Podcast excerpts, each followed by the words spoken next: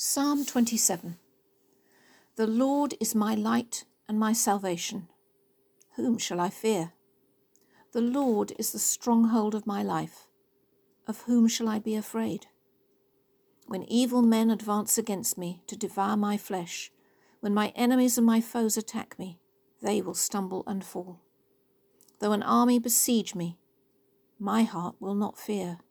Though war break out against me, even then will I be confident. One thing I ask of the Lord, this is what I seek, that I may dwell in the house of the Lord all the days of my life, to gaze upon the beauty of the Lord, and to seek him in his temple. For in the day of trouble he will keep me safe in his dwelling. He will hide me in the shelter of his tabernacle, and set me high upon a rock. Then my head will be exalted above the enemies who surround me. At his tabernacle will I sacrifice with shouts of joy. I will sing and make music to the Lord. Hear my voice when I call, O Lord. Be merciful to me and answer me. My heart says of you, Seek his face. Your face, Lord, I will seek. Do not hide your face from me. Do not turn your servant away in anger. You have been my helper. Do not reject me or forsake me, O God, my Saviour. Though my father and my mother forsake me, the Lord will receive me and hold me close. Teach me your way, O Lord. Lead me in a straight path because of my oppressors. Do not hand me over to the desire of my foes, for false witnesses rise up against me, breathing out violence. I am still confident of this. I will see the goodness of the Lord in the land of the living. Wait for the Lord. Be strong and take heart, and wait for the Lord. I so often come into the Lord's presence with a sheaf of requests, petitions about people I know and situations that are difficult. It takes me a while to go through them. We're now three weeks into 2022, and I wonder if you made any New Year's resolutions, and if so, if you're managing to keep them. I came across a different idea recently to have a New Year's revolution.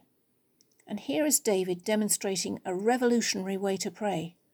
He is facing fierce opposition, in fear of his life, and yet this is called one of the Psalms of confidence.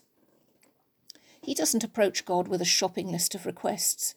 He has only one thing he is asking of God that he may be allowed to make his home in God's home, in God's presence. He doesn't just want a quick visit and a little peek at God. No, he wants to be granted the privilege of gazing, a sustained, steady focus on the beauty of the Lord.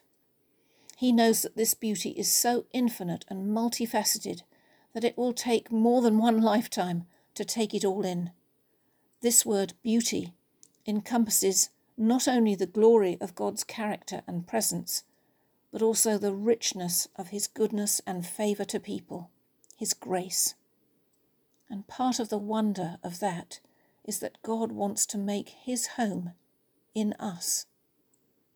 David chooses one thing, out of many I'm sure on his list, as his supreme petition the privilege of being able to worship him. He comes away from this time of worship feeling the rock beneath his feet. He doesn't close his eyes to the circumstances, but sees them in the light of who God is. Another psalm tells us how to enter the Lord's presence, to enter his gates with thankfulness, and then to move into his courts with praise. When we focus on God's gifts to us and his character, we can only worship, and realizing afresh who our God is fills us with confidence. To long for this one thing more than anything else will be a New Year revolution. So let's just ask for ourselves now. One thing I ask of the Lord, this is what I seek, that I may dwell in the house of the Lord all the days of my life to gaze upon the beauty of the Lord, and to seek him in his temple. My heart says of you, Seek his face. Your face, Lord, I will seek.